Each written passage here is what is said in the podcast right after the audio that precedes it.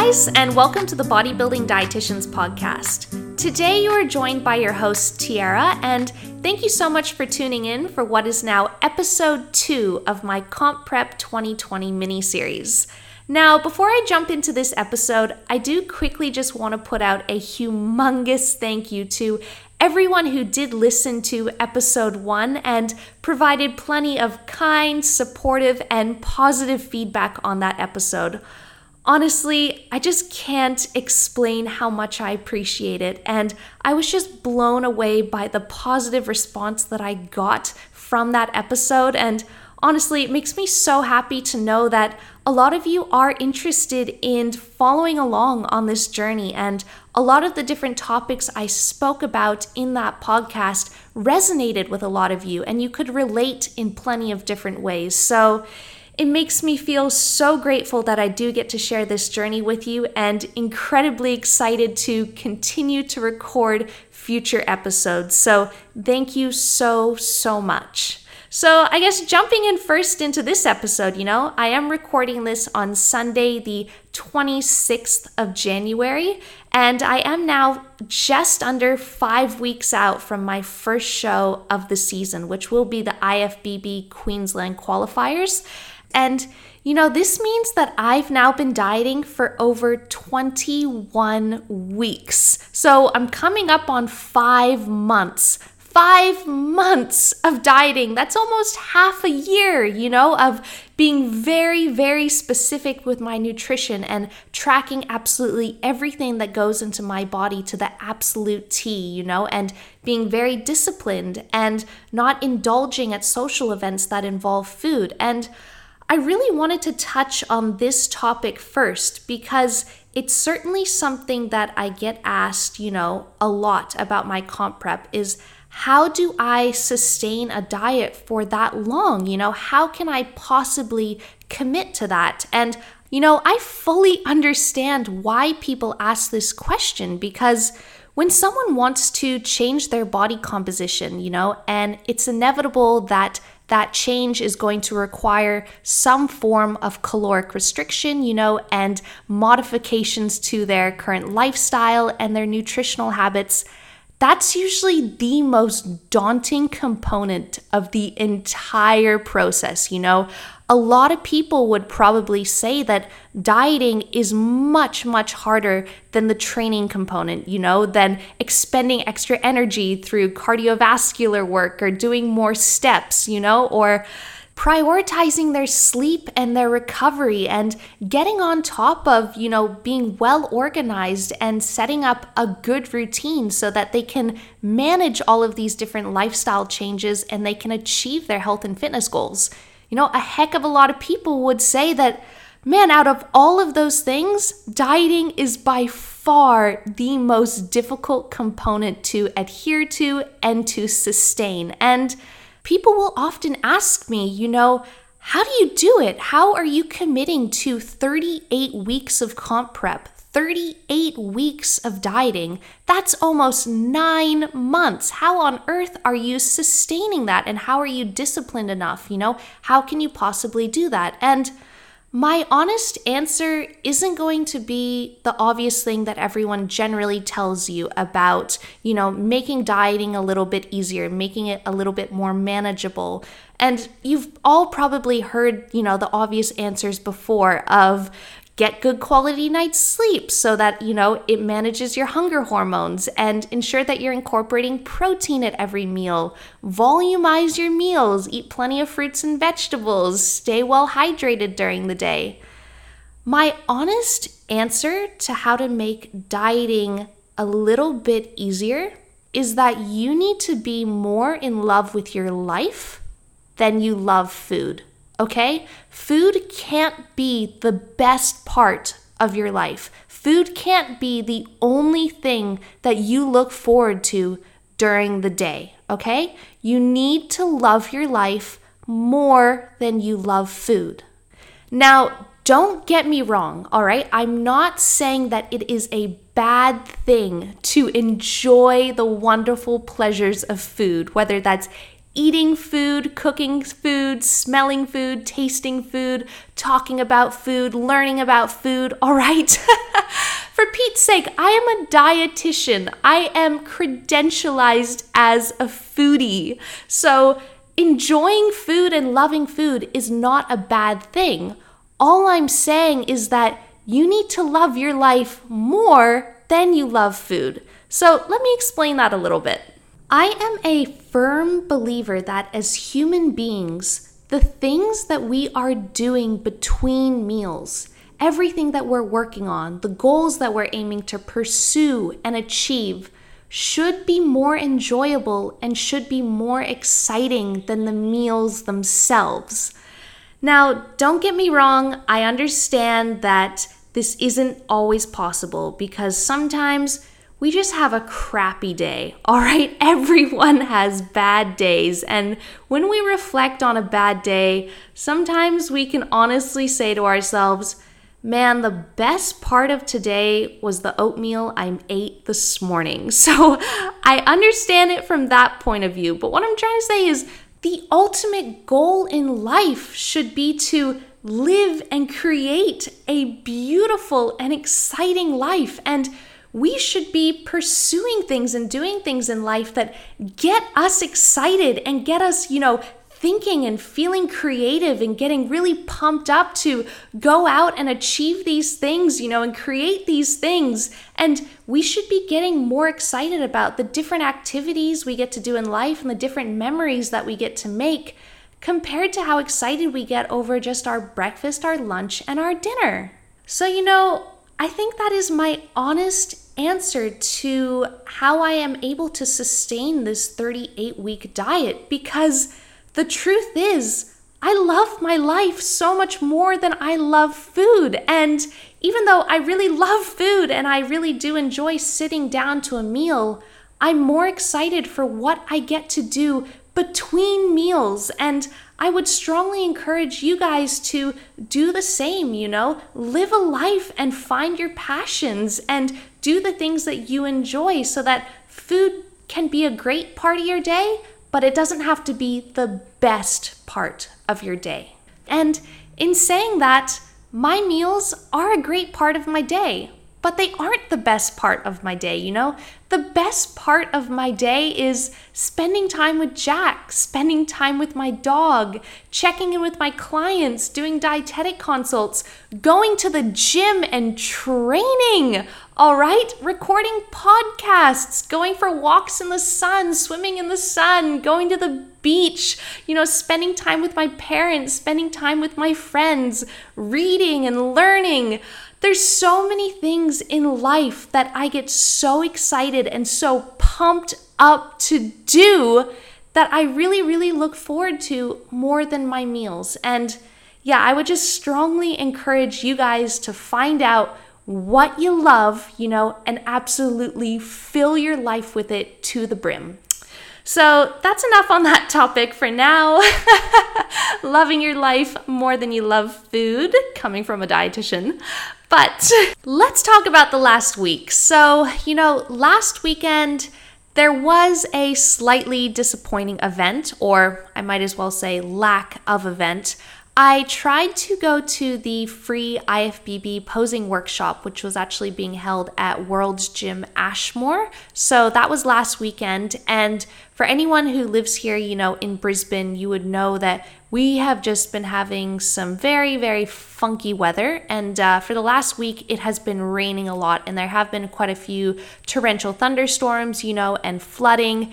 And pretty much, I tried to attend this posing workshop, and I drove for an hour trying to get down the Gold Coast, and pretty much just got stuck in standstill traffic, you know, and uh, on my Google Maps, it was like just kept put delaying the time more and more and more.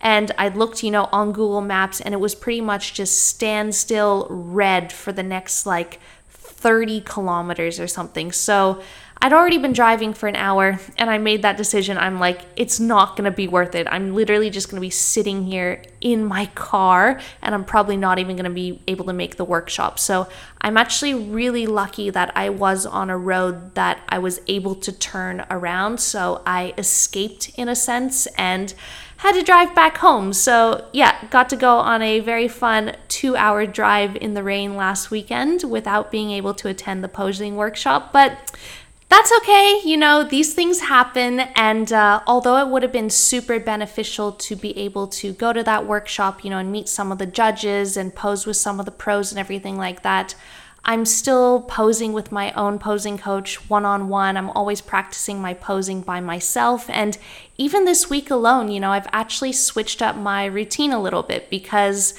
for anyone who, you know, knows IFBB bikini posing or most IFBB posing, you get to do your own routine before they do the comparison rounds. Uh, and, you know, I'm always fine tuning things. So this week, you know, I did change it up a little bit because when I'm in my routine, I do like at the end, I do this side shot. And initially, from that side shot, I was trying to go back into my front shot, but I didn't quite know what to do with my hands and my feet. And I felt like when I was doing it, I was almost doing like this funky little dance to turn around. So I've swapped that, I've changed that a little bit. And now I go from that side shot, I take a few steps back, I hit another back pose, then I spin around take a few steps forward, and then hit my front pose again. So it looks a lot nicer, it's a lot more fluid. And that's the thing, guys. Like, you know, I've been practicing my posing now for 21 weeks, almost every single day. And I come home every day and I tell Jack, I'm like, man, you know, like I, I posing was so much better today because it's just these fine little things that you will fine tune, you know, and each and every session you will take something away from that and you'll get a little bit better you know? Or you know you'll realize that oh hey you know maybe i should do this slightly differently or this slightly differently and also, you need to keep practicing it so that you ingrain those motor patterns, okay? It's just like learning an exercise. You're never gonna be perfect the first time you squat, but if you repeatedly squat over and over again, you will become a master at the movement. So it's the exact same with posing. I'm always fine tuning things literally every single day. I'm like, okay, that feels a little bit better. So, yeah, honestly, I just, I honestly can't emphasize enough how important it is to practice, practice, practice your posing because that is just how you are displaying your physique and your hard work on stage. And you need to master it. And I, I can confidently say I have not mastered it yet, but I, each and every day, I know that I'm getting closer because I know I'm putting in the work. And I know, you know, come five weeks from now, it's going to look the best that it could in five weeks. And, you know, after that, it's going to continue to get better because I'm a work in progress and I will continue to get better. So, that's pretty much, you know, this week rounded up in terms of posing. This week rounded up in terms of body composition. So, last week when I recorded the podcast, I mentioned that I got a new low weigh in that week of 60.7 kilograms, which was really awesome.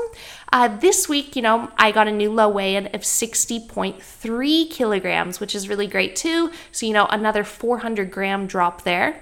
But at the same time, that new low weigh in was on Wednesday. I usually always get my lowest weigh in on a Wednesday or a Thursday morning simply because the that's following on from all of my lower carbohydrate days. And then usually I will get my highest weigh in on a Saturday morning because that's falling on from my two high carbohydrate days. So obviously, I'm retaining more fluid just because of the extra glycogen, which ain't a problem at all. But this week, again in Brisbane, funky weather, and it has been hot and it has been humid. It has been so humid. So, ever since Wednesday, it's just been disgustingly sticky.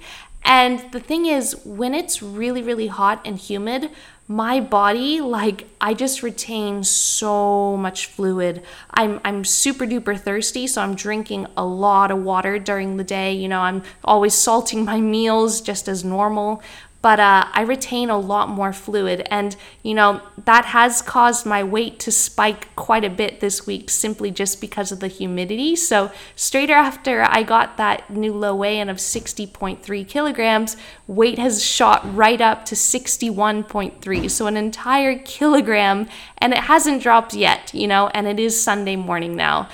But I'm not letting that get to me because I know the reasoning for it. I know that it is January in Australia. It's freaking hot, it's freaking humid, and my body is just trying to stay well hydrated. So that's okay. It's not the end of the world. Uh, but at the same time, I am pretty excited because I know that, you know, this coming week, hopefully the humidity should drop. At least the weatherman says so. And um, I can almost think of it as compound interest because, you know, I know that my body is going to go like whoosh, you know, and I am probably going to lose a lot of this extra fluid that I'm retaining once the humidity drops. And based off my previous week's weigh ins, you know, because I've been losing like somewhere between like 400 to 500 grams per week for the last few weeks since my diet break. If I was 60.3 this past week, plus all the humidity, uh, you know, then this next week I will likely potentially drop down into the 59s, which is absolutely crazy for me to think, uh, breaking the 60 kilograms. So that's going to be a tiny little milestone for me, but to think that it's only a few days away is pretty crazy. So being in those 59 kilograms, because I haven't been 59 kilograms since uh, after last comp prep, so probably like June 2018, so over a year and a half ago. But comparing my 59 kilogram weight now to my 59 kilogram weight then, talk about completely different body composition. And, you know, that's another topic that I want to touch on because I have had an extended improvement season, you know, and I've taken two years between shows. And I'm just always reminding myself that I can't necessarily compare my current body weight and my current physique to my previous stage physique and my previous stage body weight because I am a completely different person and a completely different body in both of those scenarios. And to be honest, right now, I'm much heavier than I was last time when I was on stage. So, last time I was on stage, I was 56.9 kilograms, but I'm already much leaner than my previous stage appearance. And to be honest, I've probably been leaner than my previous stage weight ever since I was in the 62 kilograms. So that's a good extra five kilograms of muscle on me, plus being leaner than my previous stage weight. So that is pretty freaking cool. And I am not gonna lie, I am really proud of myself for uh, taking that time off, you know, and putting on a good amount of weight and training really hard because it truly has resulted in positive body composition change and I have put on more muscle. I've literally put on kilograms worth of more muscle in the last 2 years, which is it's just so cool and this entire comp prep it has been really neat to compare photos of myself now and my physique at certain weights compared to my weight and my physique from my previous prep. And man, I just look completely different, especially in my lower body. Like, hip thrusts three times a week have worked an absolute treat because my butt it no longer looks like a pancake you know? It's quite round and nice now. So ah i am um, i'm really really happy and that is just that is cool. So yeah maybe potentially landing in the 59 kilograms this week. Who knows? Don't want to jinx myself but um yeah i guess we will find out next week on our next podcast episode So, you know, on the topic of weight loss, I actually did want to touch on how losing weight this comp prep has influenced my training performance. Because, you know, I'm certain that this is something a lot of people can relate to, especially comp prep competitors, is that when you do lose weight, you know, it certainly does impact your ability to perform to a certain extent at some point during your dieting phase during some of your movements. You know, everyone is different, everyone's training is going to be impacted in a certain way, but I think it's inevitable that, you know, losing weight isn't going to change a thing, right? So, Personally, on a positive note, something that certainly has improved in terms of my training performance as my weight has gone down is my chin ups. So, being a lighter body weight, I am able to perform more body weight chin ups, which is pretty cool. So, you know, initially I was only able to do like sets of five, but as I've progressively lost weight, you know, now I'm up to sets of eight and seven, which is pretty good because I usually do about five sets. So, my goal is to be able to rep out 10 chin-ups, which uh, should be pretty awesome. I think I think it's achievable. I just literally have to keep going, keep pulling myself up, keep trying, but I know I will get there, but that's always motivating. I always uh, find that, you know, those body weight movements obviously always become easier as you lose weight. If you do lose weight in a sustainable manner, you know, I think with exercises like that, it is like indicative that you've most likely retained a good amount of muscle while losing predominantly fat if you are able to perform at a higher level at a lower body weight. So that's always a good sign. But to be completely honest, in terms of upper body performance, chin ups are the only thing that has actually improved for me. Uh, all of my other movements, I'm going to be totally honest, they've pretty much plateaued. Nothing has necessarily regressed, which I am very happy about, but all of my lifts pretty much have plateaued, especially my pushing movements. So, for example, seated OHP, you know, bench press, I'm only able to pretty much perform the exact same amount of weights and the exact same amount of reps as I was at the start of comp prep. But in saying that, I don't necessarily think that's a negative thing, and it certainly does not mean that I've regressed. And I would actually argue that, you know, potentially that is still almost an improvement in performance because if I've lost eight kilograms in body weight, but I'm still able to OHP 30 kilograms for five sets of 10, you know, I would say that that is a really good thing and that is a good sign, especially going off my last competition prep because pretty much as I lost weight, my strength actually decreased. You know, I, I mentioned this in the last episode, but I was repping out standing OHP for like 32.5 kilograms, right, for like sets of eight. But then during comp prep, it went down to like 22.5 kilograms. 10 kilograms lost in weight uh, lifting. So that was that was really sad, but I'm really really happy with this comp prep because I've taken it nice and slow and I've you know really put a huge emphasis on my recovery as well and you know total training volume, everything like that.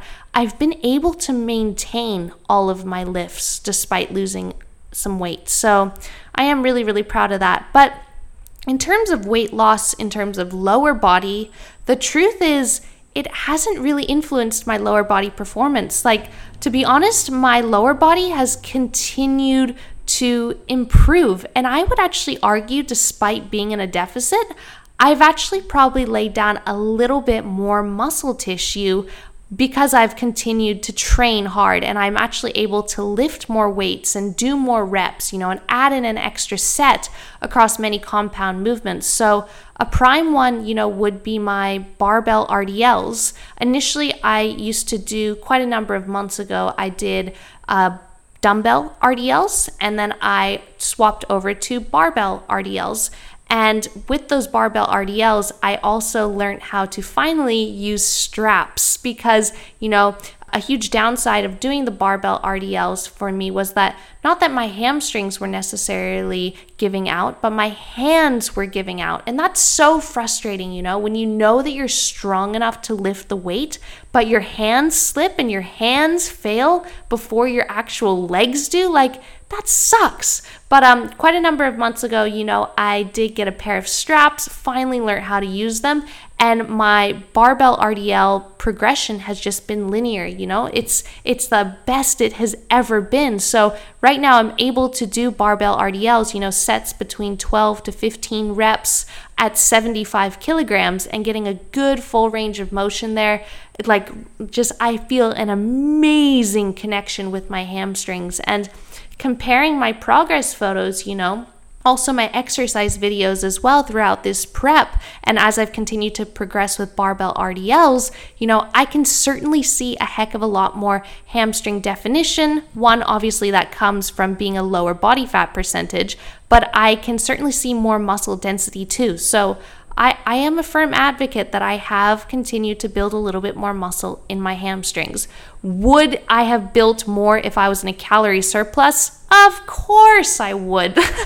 I'm not denying that, but I'm also not denying that it's impossible to continue to improve your physique in a caloric deficit if you are still still hitting, you know, all of your other fundamentals. You're still focusing on getting enough protein throughout the day. You're still recovering. You're still getting good quality night's sleep. You're optimizing your nutrient timing and everything like that. So it's certainly not impossible.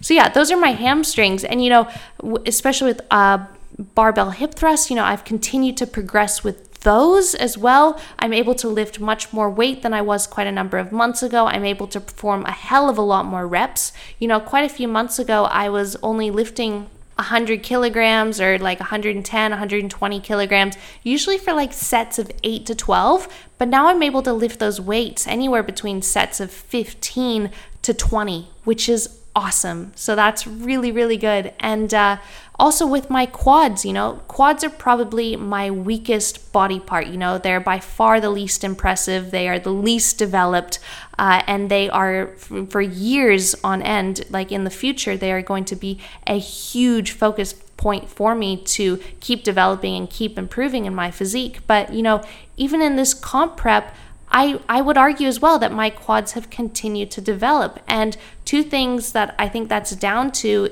is V squats. You know, I started doing V squats at the very start of comp prep and I've continued to progress with those. And feel a fantastic connection with my quads. You know, I started off lifting like around 40 kilograms, you know, quite a few months ago. And now I'm doing like sets of 12 at 70 kilograms, which might not seem like a lot for some people, but that is very, very challenging for me and my little quads.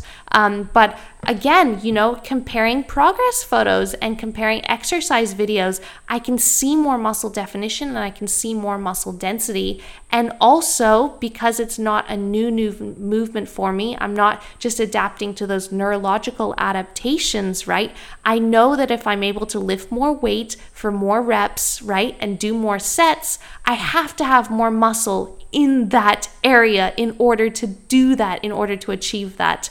Uh, so, yeah, that is something that certainly helped with me. So, yeah, that's been interesting so far. This comp prep is that lower body has continued to improve, upper body has stalled, but it hasn't regressed. So I'm okay with that. Honestly, I'm I'm perfectly fine with that. So yeah, that's uh, pretty much how weight loss has influenced my training so far. But it actually will be really interesting, you know, in the weeks coming because I still have like another 17 weeks of dieting. Oh my gosh, I'm only just over halfway. So I'm I'm not to lie, there probably is going to be a point where, you know, obviously my lower body progression probably will stall and something might regress, you know, but it happens, you know, if I'm planning on getting that lean, you know, and I'm planning, you know, on extending this diet for that long, something's going to have to give at some point, I'm imagining. So, you know, that's just uh, that's just a sacrifice you have to make, but luckily it hasn't happened so far, but it should be interesting to see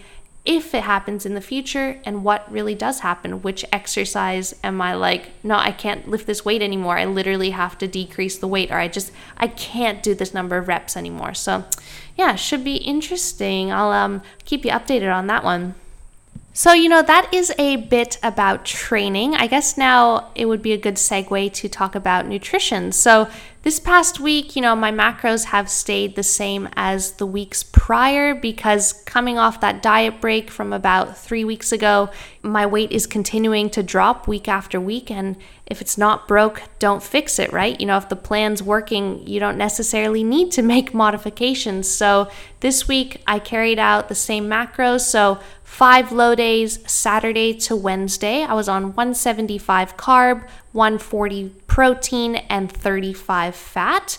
And then on Thursdays and Fridays, I brought my carbohydrates up to 325 grams, and again, 140 to 150 grams of protein and 35 grams of fat there. And I thought I would just explain why I'm actually doing these five low days and two high days. And I have been doing this for a number of months now, you know, and I have found that it has been working really well for me. So essentially, the rationale behind it is that those five lower carbohydrate days and essentially those five lower calorie days, because it does come out to be around 1,575 calories on those lower carbohydrate days compared to the higher carbohydrate days where it's around 2,215 calories. So, quite a difference there, you know, and uh, my rationale behind it is that on those five lower carbohydrate and five lower energy days,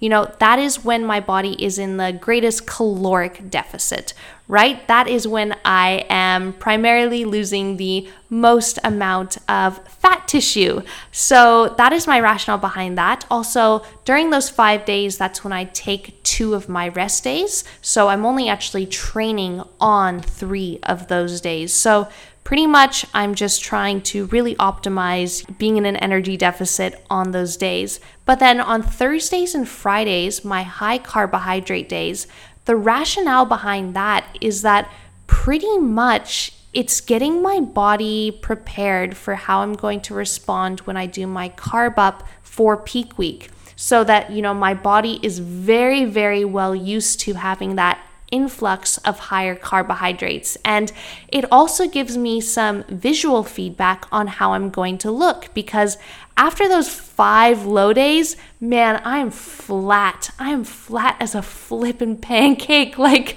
my muscles, they just have like no pop. uh, but after those two high carbohydrate days, I always wake up on Saturday morning and I look my best, you know? I really, really do look my best. My muscles are full, but I'm not spilled over. I've got the most veins in me. Uh, it, it's really cool. And I'm always taking progress photos too, comparing those days to see, you know, how is my physique responding. And the neat thing is, is that as I continue to get leaner week by week, obviously the changes are a lot more noticeable too, which uh, is really exciting at this point. Which um, it, it's cool. It's cool seeing the hard work pay off pretty much.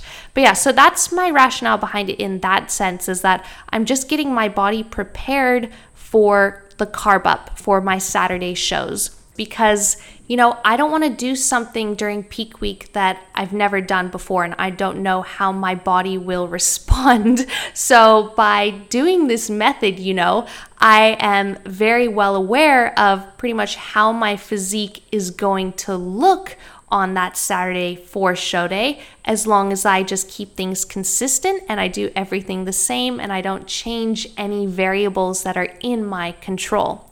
So that's the reasoning for that behind, you know, an aesthetic and appearance point of view.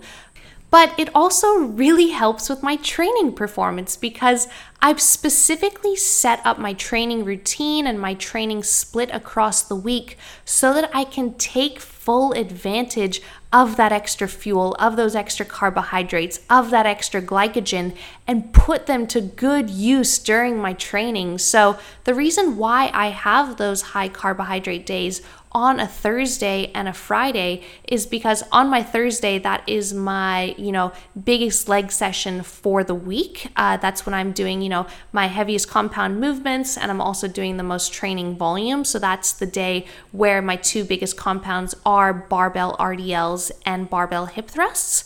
And then on Friday, when I train upper body, that's when I'm doing my two big compound movements of barbell bent over rows and barbell bench press. And also, the rationale behind it too is that if I'm carbing up on Thursdays and Fridays, I'm full of glycogen for my Saturday session as well. So on Saturdays, that's when I will do V squats and hip thrusts as my primary lower body movements. So it really helps with training performance in that sense, just having extra energy across those three days. And the fantastic thing about that, and this has been supported in some research out of Bill Campbell's lab, I'm not sure if some of you are aware of him. Essentially, he is a researcher at the University of South Florida and he just specializes in physique manipulation and he does a lot of really cool research in that field. And he has done research, you know, with trained collegiate female athletes those who are just doing like a continuous dieting phase compared to those who are only dieting for five days of the week and then they bring up their calories to a maintenance level for two days of the week through an increase in carbohydrates. And what they've pretty much found with this research is that it does actually help those athletes retain a little bit more muscle mass during their dieting phase. And actually, you know, it might actually help to keep their metabolic rate a little bit higher. But interestingly enough, they actually haven't found a correlation between refeed days and an increase in leptin. And as we know, leptin is that satiety hormone that is released, you know, when we are consuming an abundance of food. And it pretty much tells us that, hey, you know, you don't need to feel as hungry anymore. And it works on areas of the hypothalamus and the brain so that we will expend more energy. So, you know, that is a theory that people always say, you know, oh, like taking refeed days, it increases your levels of leptin. But eh, the research doesn't actually necessarily support that. It's still just a theory at this stage. But the research, uh, like I know it's still preliminary, but it still does show right now that um, there is the potential that doing refeed days it may help you know to retain a little bit more lean muscle tissue, helps with exercise performance. Uh, I would argue that it helps with diet adherence too for most people as well. But pretty much what I'm trying to say is that this method has been working really, really well for me. And uh, yeah, by taking those two higher carbohydrate days, it just works wonders for my energy levels, my training performance. You know, it's um, it's been really good, and it hasn't negatively impacted my ability at all to continuously lose weight throughout these weeks of comp prep. So you know, it's certainly a method that works for some people, and it's certainly a method that I would advocate for if someone gave themselves enough time to do a comp prep. You know, if you're doing an eight week prep or something and you've got a lot of weight to lose, I'd argue that you can't really afford to take two out of your seven days of the week and, you know, eat at maintenance levels. Like, you probably need to be in continuous caloric restriction there. But if you give yourself an extended comp prep, 20 weeks plus, you know, go for it, enjoy it, and um, you'll get to reap all the benefits. So, yeah, those are my high days and my low days, and my nutrition does change a little bit across those days. And I have done a few, you know, full days of eating on YouTube where I show everything that I eat in a day. And I've done ones on my lower carbohydrate days, I've done ones on my higher carbohydrate days. But pretty much on my lower carbohydrate days, I'd say that I'm actually getting in greater food diversity compared to my higher carbohydrate days, despite eating around 600 calories less. When people might think that's a little bit interesting, like, hey, if you were able to eat more calories, wouldn't you eat them from a larger variety of foods? Uh, not necessarily, because, you know, of my macronutrient restrictions, because I'm only on 35 grams of fat per day, uh, that does kind of restrict me a little bit in my choices when my carbohydrates are at 325 grams on those days. So, on my lower carbohydrate days, I'm usually having a much more diverse array of food. Uh, so, you know, in the morning, I'll always have a VPA egg white omelet. I'll spice that with like some Italian herbs, some smoky paprika. I'm a huge fan of cheese. I would say that I am a cheese connoisseur. I love cheese, and uh, Jack complains because I've got so many different types of stinky cheese in the fridge. Um, but, you know, I do like variety with my cheese. So I'll have a different flavor of cheese every morning melted on top of my egg. And then I'll always have, you know, a bowl of oatmeal with some cocoa powder in there, some Macro Mike on top, and I'll usually have a piece of fruit, whether that's like an orange or a grapefruit or an apple. So that's always my breakfast. And then at lunch, it's kind of a similar layout to breakfast, but it's different food choices. So I will have some VPA egg whites again, but instead of the cheese as a protein and fat source, I'll actually have a whole egg with that. And then instead of oatmeal, I will usually have my chocolate cream of wheat. So that's literally just some wholemeal flour blended with some raw cocoa powder, a little bit of sweetener, and some water, just blended, microwaved. And then I'll usually top that with some sort of seed. So, whether that's pumpkin seeds or chia seeds, just for another source of unsaturated fatty acids. And then I do like to have another piece of fruit. So, for example, if I had an orange at breakfast, then I'll usually have an apple uh, at lunchtime.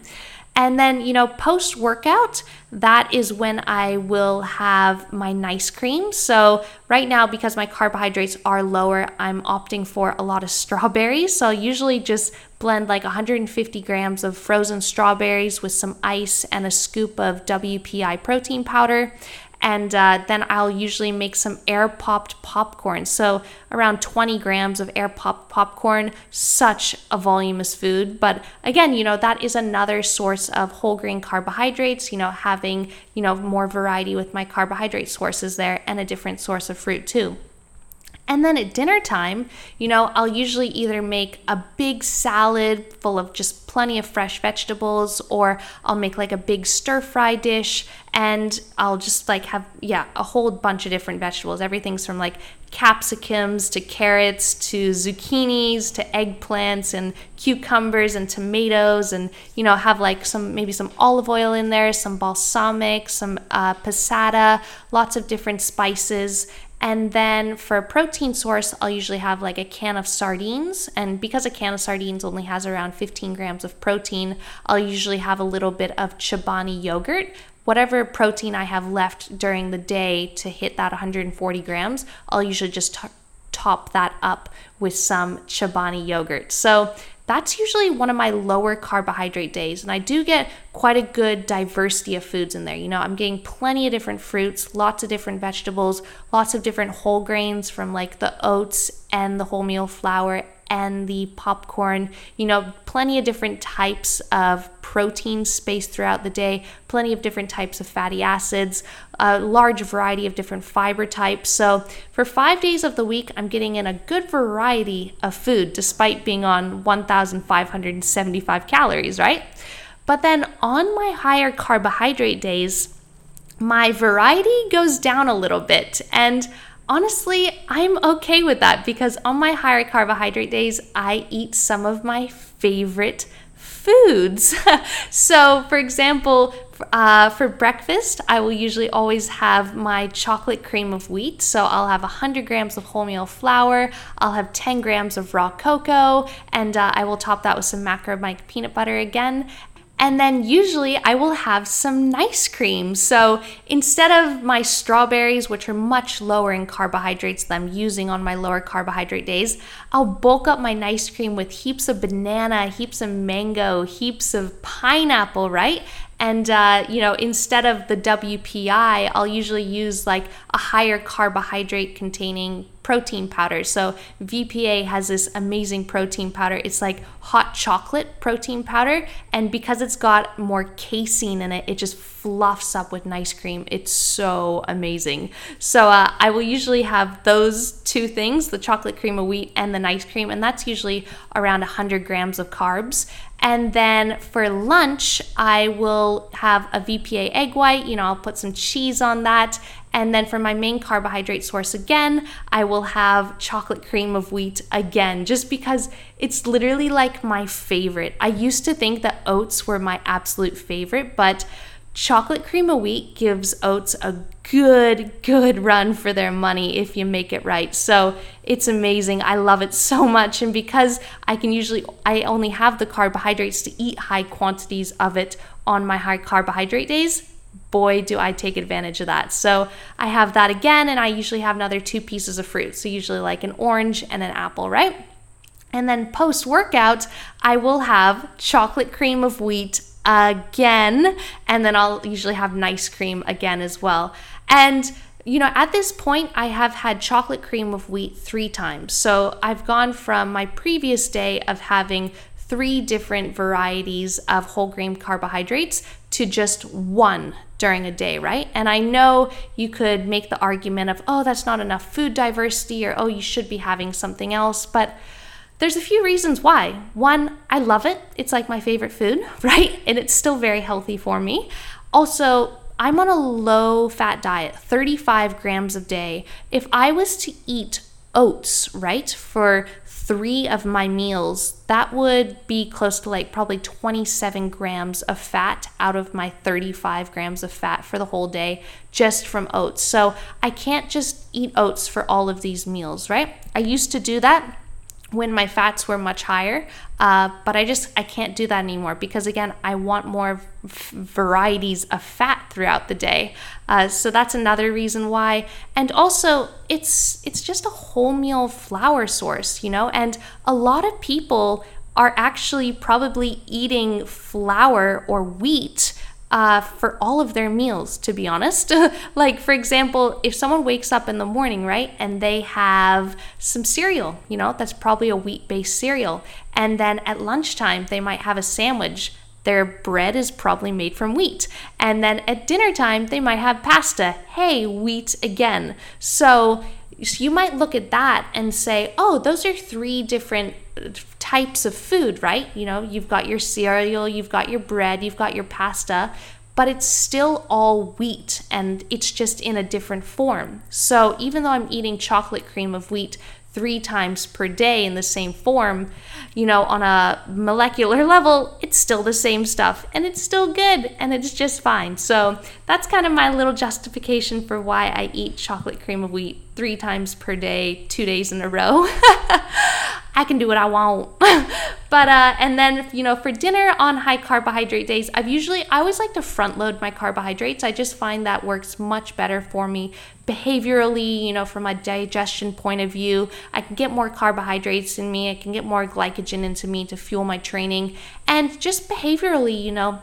If I'm eating more car- carbohydrates at the beginning of the day, like I'm more likely to expend more energy and increase my NEAT and increase my output, which over time that's going to lead to greater body composition change for me during my prep and greater weight loss. Because at night, behaviorally, you know, that's the most sedentary time for me. It's dark. I like to have a meal. I like to stretch. I like to brush my teeth and I like to chill out. You know, I'm not going, even if I had a bunch of carbohydrates at night and I had the energy, I probably wouldn't be like, all right, cool, I'm going to go on a half an hour walk or something. Like, it's dark outside. Like, I'm going to stay home.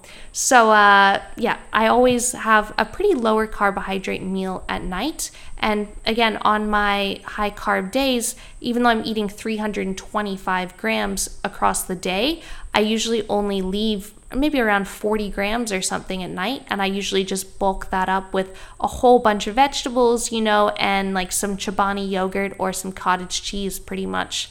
But yeah, that's uh that's kind of my low and my high days in a nutshell. It's kind of like my diet right now in a nutshell. Obviously, nothing's set in stone. It does generally change day to day because I do like to get a little bit more diversity in there. Uh, but yeah, that's pretty much a framework of what I eat and how I eat, just if you were interested.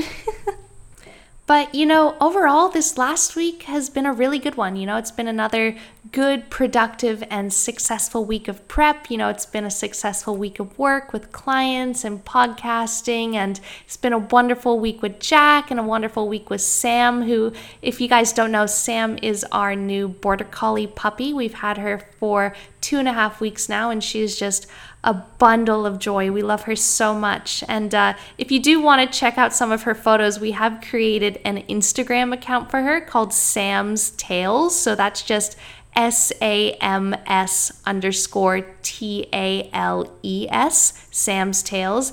And yes, we know that we called her Sam, but Sam, our puppy, she is a girl. So she's not a boy, she's a girl. Sam is a gender neutral name, and we love that name. So, yeah, that's Sam, and she's been wonderful. She just got her second vaccine uh, because she's 10 weeks old now, and it is still another four weeks until we're actually allowed to take her out of the yard, you know, and take her for walks and stuff. So, that's probably one of the main things I'm going to be looking forward to in peak week is I'm finally going to be able to walk my dogs. So that's certainly something to look forward to for peak week is uh, finally going on dog walks. Finally. Oh my gosh, so excited for her to join me.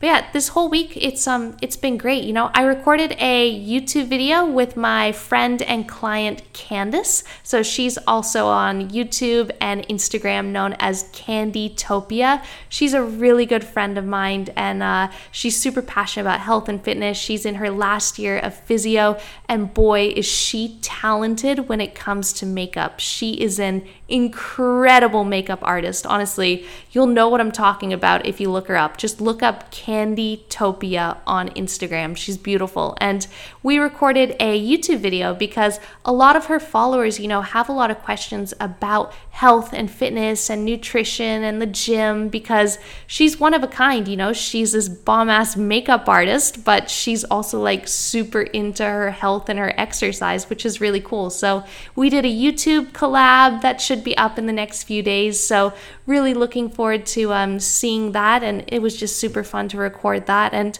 Ooh, something else that exciting happened this week is that I actually registered for the shows. So I registered for both the IFBB Queensland show and also the IFBB Arnold show. And doing that kind of just reminded me how expensive this sport is. Like, oh my gosh, competing has got to be I, I don't know about a lot of other sports in terms of finances, but for what I know, it's probably the most expensive sport on the planet.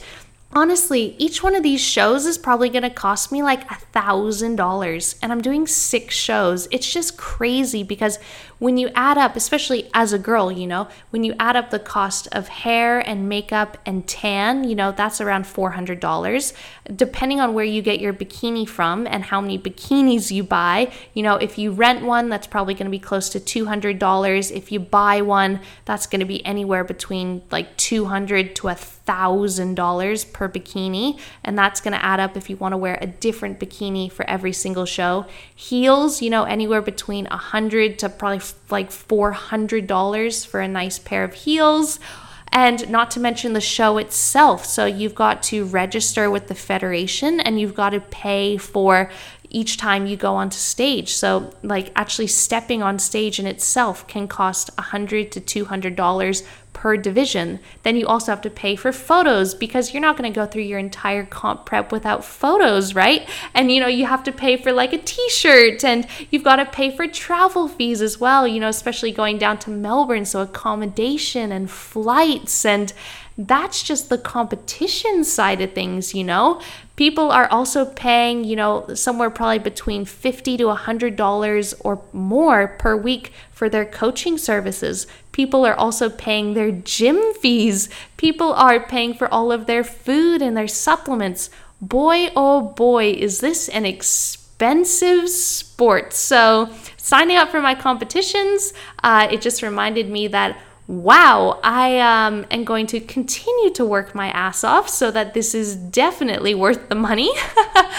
and it also made me very thankful that I don't spend my money on much. You know, I pretty much only spend my money on rent and food and like you know my gym membership and my spotify membership and my phone bill like i have very few expenses luckily i'm not a big spender i'm not very into buying materialistic things at all so I have saved myself a good amount of money over the years. And, you know, this is worth it to me. Even though it's a $1,000 per show, it's really worth it to me because if I'm going to only be doing this once every two years and I'm putting so much effort into this, I'm going to make the absolute most of it. So, uh, yeah, it's it's certainly a big financial decision for those of you out there who didn't know that competing is very expensive. So definitely, you know, before you jump straight into it, certainly plan ahead in terms of finances. I think that uh that is certainly a good idea and a smart move for your piggy bank. But you know, guys, I am coming up on an hour now, so I am probably going to start to wrap things up for this second episode of my 2020 Comp Prep series.